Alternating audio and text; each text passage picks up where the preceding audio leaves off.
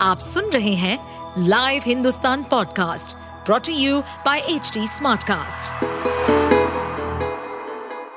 नमस्कार, ये रही आज की सबसे बड़ी खबरें। उफंती यमुना नदी ने दिए शांत होने के संकेत, खतरा बरकरार, सेना तैनात। यमुना के जलस्तर में गुरुवार रात से 17 सेंटीमीटर की गिरावट आई है। हालाँकि राजधानी दिल्ली के तमाम इलाकों में अभी भी पानी भरा है। बाढ़ के खतरे को देखते हुए दिल्ली में सभी स्कूलों को 16 जुलाई तक बंद कर दिए गए हैं।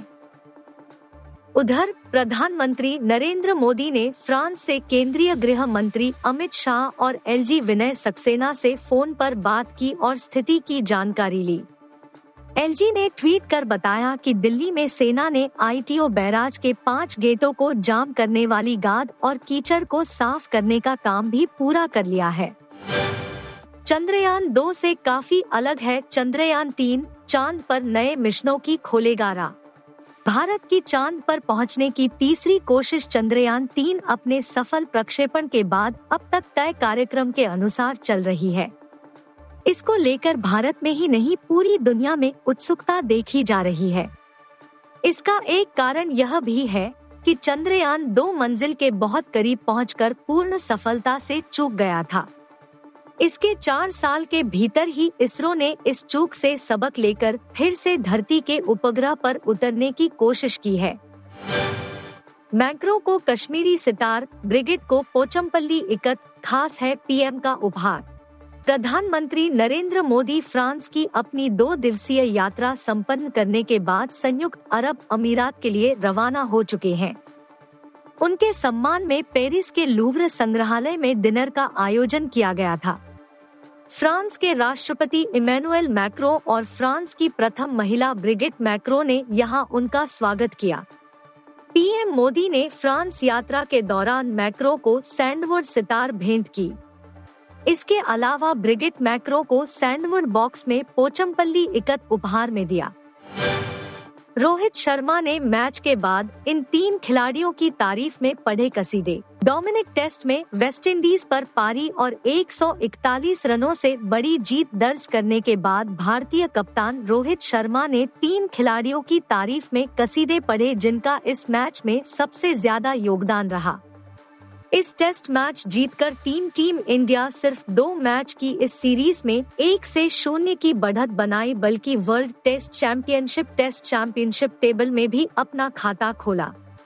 तीसरे दिन भारत ने मेजबानों पर 271 रनों की बढ़त हासिल कर अपनी पहली पारी पाँच विकेट के नुकसान पर 421 रनों पर घोषित कर दी थी। वेस्टइंडीज से दूसरी पारी में अच्छी बल्लेबाजी की उम्मीद थी। मगर इस बार उन्होंने पहली पारी के मुकाबले और निराशाजन प्रदर्शन किया। पहली पारी में टीम जहाँ 150 रनों पर सिमटी थी, वहीं दूसरी पारी में मेजबान महज 130 रनों पर ढेर हो गए।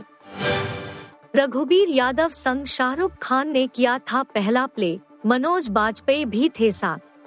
बॉलीवुड अभिनेता रघुबीर यादव का नाम उन चुनिंदा कलाकारों में है। जिन्होंने सिर्फ़ और सिर्फ़ अपनी एक्टिंग के दम पर अपने लिए एक अलग मुकाम बनाया है। भले ही उनकी गिनती टॉप सेलेब्स में नहीं होती है, लेकिन शायद ऐसा कोई दर्शक नहीं होगा, जिसने कभी न कभी, कहीं न कहीं उनकी अदाकारी की तारीफ़ न की हो।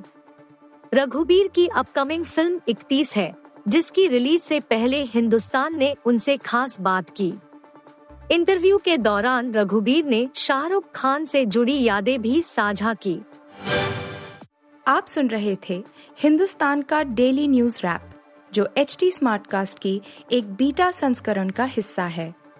आप हमें फेसबुक ट्विटर और इंस्टाग्राम पे एट एच टी या podcasts@hindustantimes.com पर ईमेल के द्वारा सुझाव दे सकते हैं।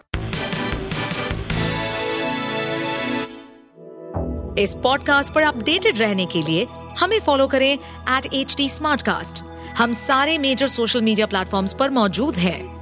और ऐसे पॉडकास्ट सुनने के लिए log on to W W W dot H D Smartcast dot com